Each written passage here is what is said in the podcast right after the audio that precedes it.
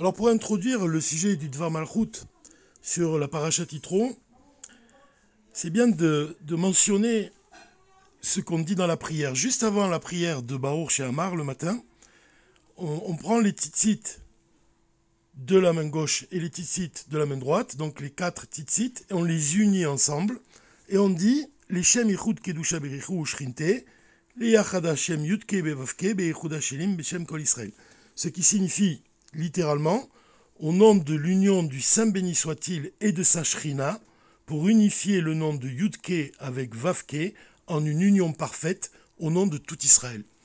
Alors ça signifie quoi de manière peut-être un peu plus simple, un peu plus claire?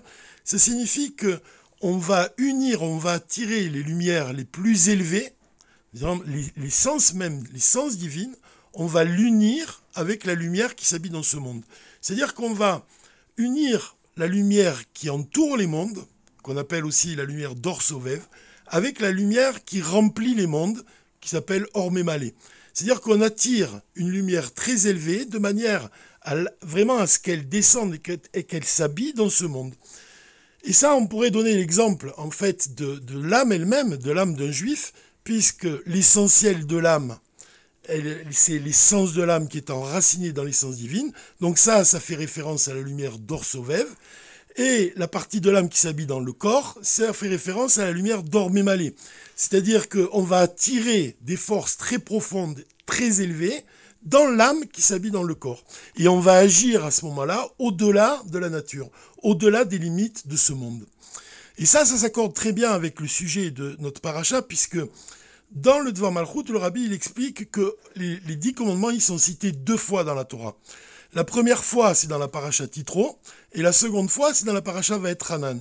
La première fois, l'Éternel, il va dire lui-même les dix commandements, et comme c'est écrit, les sages, ils ont révélé que quand Dieu, il a parlé, quand il a dit les deux premiers commandements, l'âme des Juifs, l'âme de tout le peuple juif s'est envolée. C'est-à-dire que l'âme, ne pouvait pas résister à, la voix de Dieu et son désir c'était de, de quitter le corps pour s'unir à sa source, pour s'unir à Dieu de manière véritable. C'est-à-dire que vraiment, ils n'ont pas pu supporter ce dévoilement supérieur. Mais en fait, ce, ce, cette, ce fait-là, il exprime l'idée donc que l'âme, elle, elle, est, elle est tombée amoureuse, si on peut dire, de Dieu. Vraiment, elle elle est, elle s'est élevée, elle a voulu, elle a quitté le corps et elle s'est unie à Dieu et de, telle façon que Dieu il a dû les ressusciter avec ce qu'on appelle la rosée de la résurrection des morts.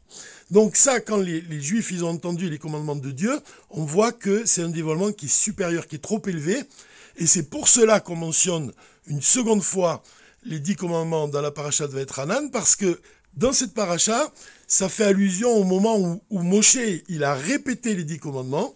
Alors pour quelle raison il a répété les, dix commandements? C'est pour justement les, mettre à la portée des enfants d'Israël. C'est-à-dire que dans la, première fois, les enfants d'Israël, ils n'ont pas pu intégrer la parole divine. Et c'est donc le rôle de Moshe de, de, leur faire intégrer vraiment la parole de Dieu. Et c'est pour cela qu'on voit que dans le, dans le discours chassidique du rabbi tête et Tsavé, le rabbi il explique que le, le de chaque génération, il a le pouvoir d'unir les enfants d'Israël avec Sof. Ça signifie quoi? Ça signifie que il, permet aux enfants d'Israël que leur âme ne quitte pas leur corps au moment où ils reçoivent la parole divine. Donc on comprend ici que la capacité de Moshe de mettre à la portée des enfants d'Israël la parole de Dieu, ça fait donc référence à ce moment-là où un juif, il va justement, il va, il va unir la, lumière d'or Sauvev avec la lumière d'or Mémalé, comme on l'a dit au départ. C'est-à-dire d'attirer cette lumière supérieure dans la partie de l'âme qui s'habille dans le corps. Donc ça, c'est l'idée en fait centrale du Dvar Malchut. Et c'est intéressant en fait de voir que, cette idée-là, le rabbi, il va l'utiliser et il va la mettre à notre portée, justement, en nous expliquant les dates du 10 Shvat, du 11 Shvat et du 22 Shvat. En fait, la date du 10 Shvat représente le moment où le rabbi Rayatz a quitté ce monde.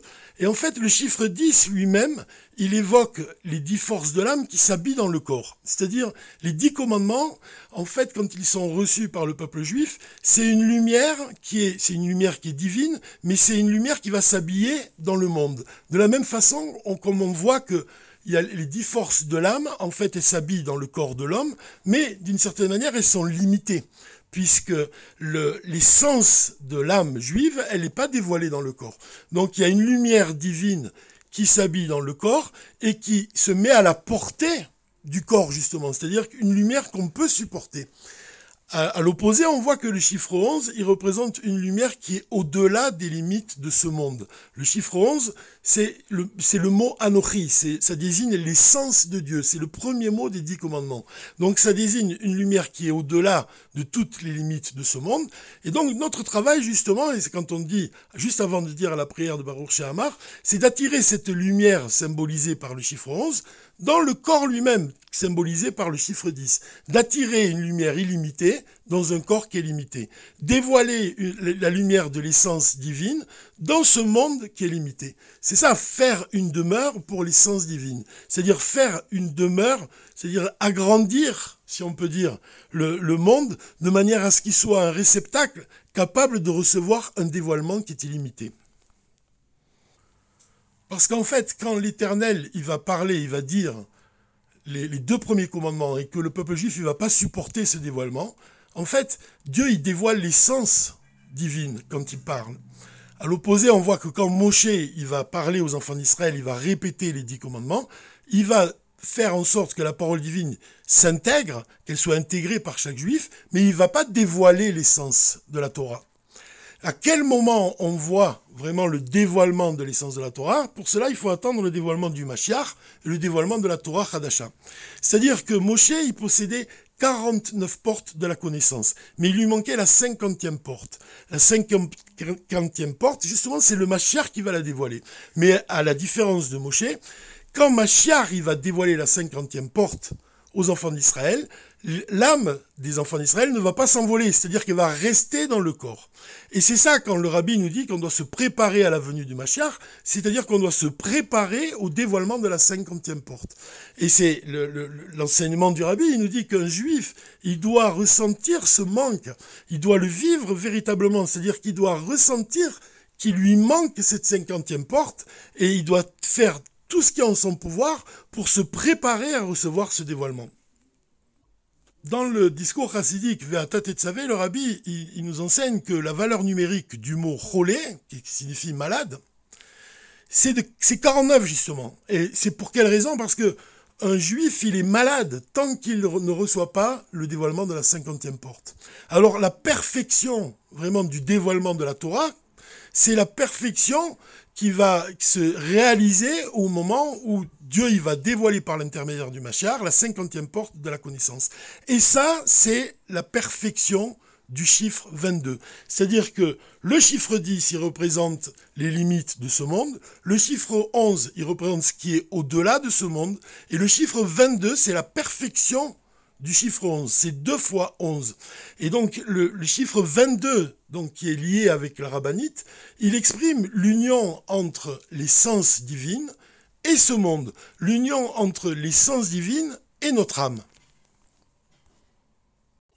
De manière simple, on pourrait exprimer les choses ainsi. Le rabbi, c'est le Moshe de notre génération, c'est même beaucoup plus que cela.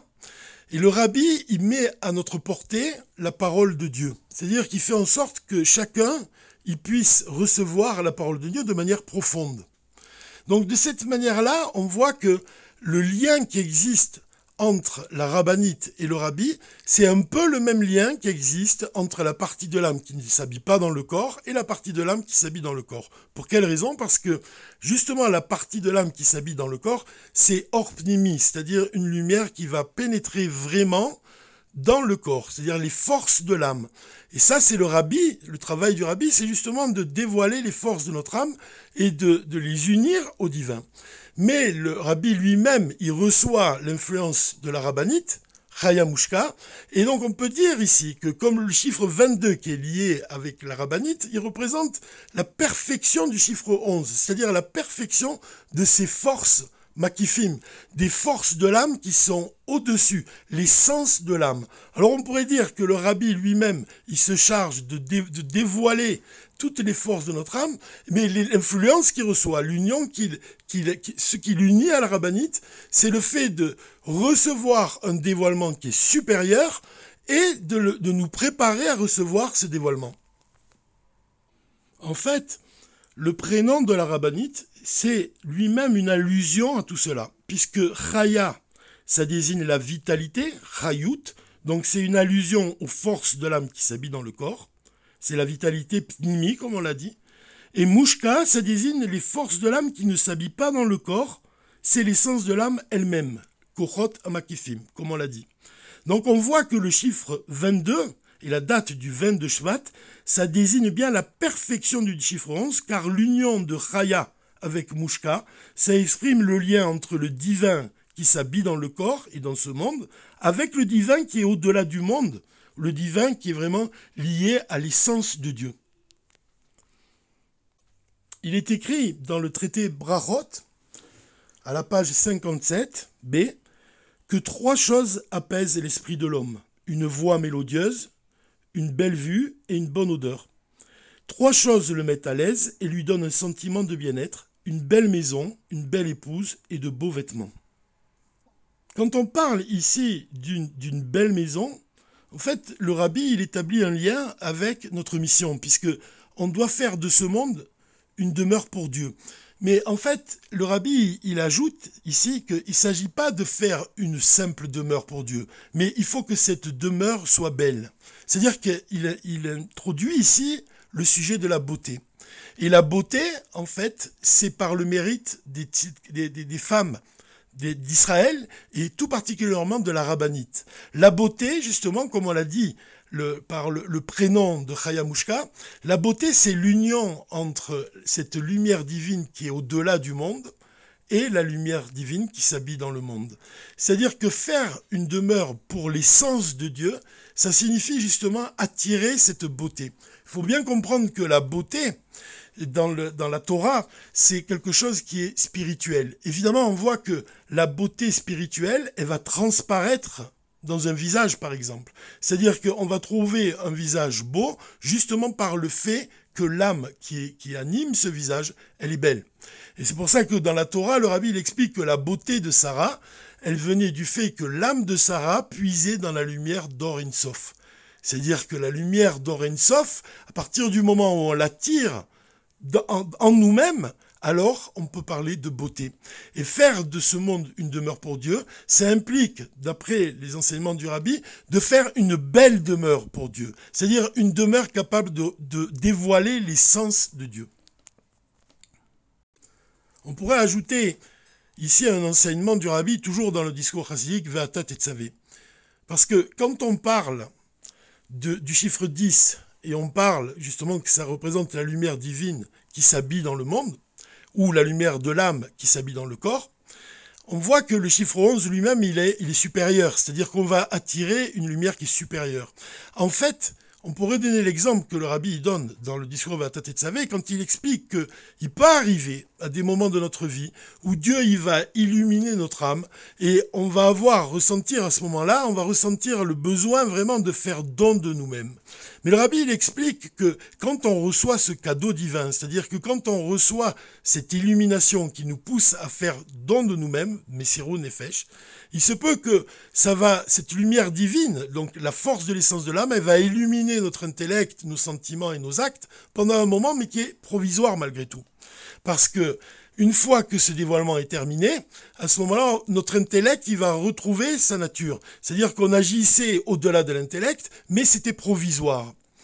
Par contre, le rabbi il explique que quand on dévoile la force de l'essence de l'âme, vraiment, c'est-à-dire que là, c'est plus un cadeau qu'on reçoit de Dieu, mais c'est un véritable travail qu'on accomplit de par nous-mêmes, avec nos propres forces. C'est le concept de katit les maor, le fait d'être brisé, comme on l'a dit, comme et d'être malade, de pas de pas avoir encore reçu la, cinquantième porte de la connaissance. Alors le fait de ressentir cette brisure là, katit, on va parvenir au luminaire maor, et donc on va à ce moment-là être illuminé par, par justement l'essence divine au point de nous transformer véritablement.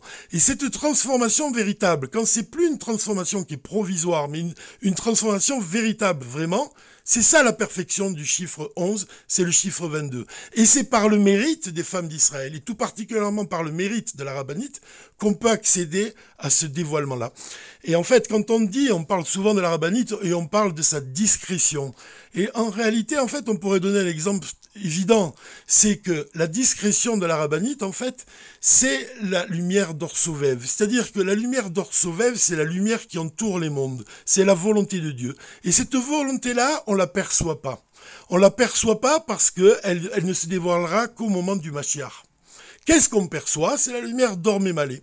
Donc quand on parle de la discrétion de la rabbinite, on pourrait très bien parler de la discrétion de la lumière d'Orsovève.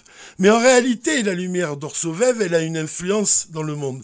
Et tout particulièrement, si on prend l'exemple de l'union du rabbi avec la rabbinite, le rabbi lui-même, il reçoit cette influence, mais de manière dévoilée, puisque l'essence de l'âme, elle est constamment révélée chez lui. Donc le travail du rabbi, c'est de dévoiler justement ce, ce niveau-là en nous de façon à nous transformer véritablement, au point que notre intellect, nos sentiments et nos actes, ils soient conformes, ils soient capables d'être unis à Dieu, non pas d'une manière provisoire, mais constamment. C'est ça le travail de se préparer à la venue du Mashiach. C'est l'occasion ainsi de, de se rappeler que le rabbi donne la différence entre Moshe et Mashiach. Moshe, c'est celui qui a la force d'influencer le peuple juif. Et Mashiach, c'est celui qui a la force de recevoir le dévoilement de la cinquantième porte, d'être des kélim, d'être des réceptacles. De la même façon, on voit la lumière d'Or elle reçoit son influence d'Orsovev. De la même façon, nous-mêmes, on doit être des kélim, des réceptacles capables de recevoir la lumière d'Orsovev, la, lumière du rabbi, et de, d'être des réceptacles pour recevoir le dévoilement de la Torah Hadasha. Bizrat Hashem avec l'aide de Dieu, dès à présent, Shabbat Shalom ou Mevorach.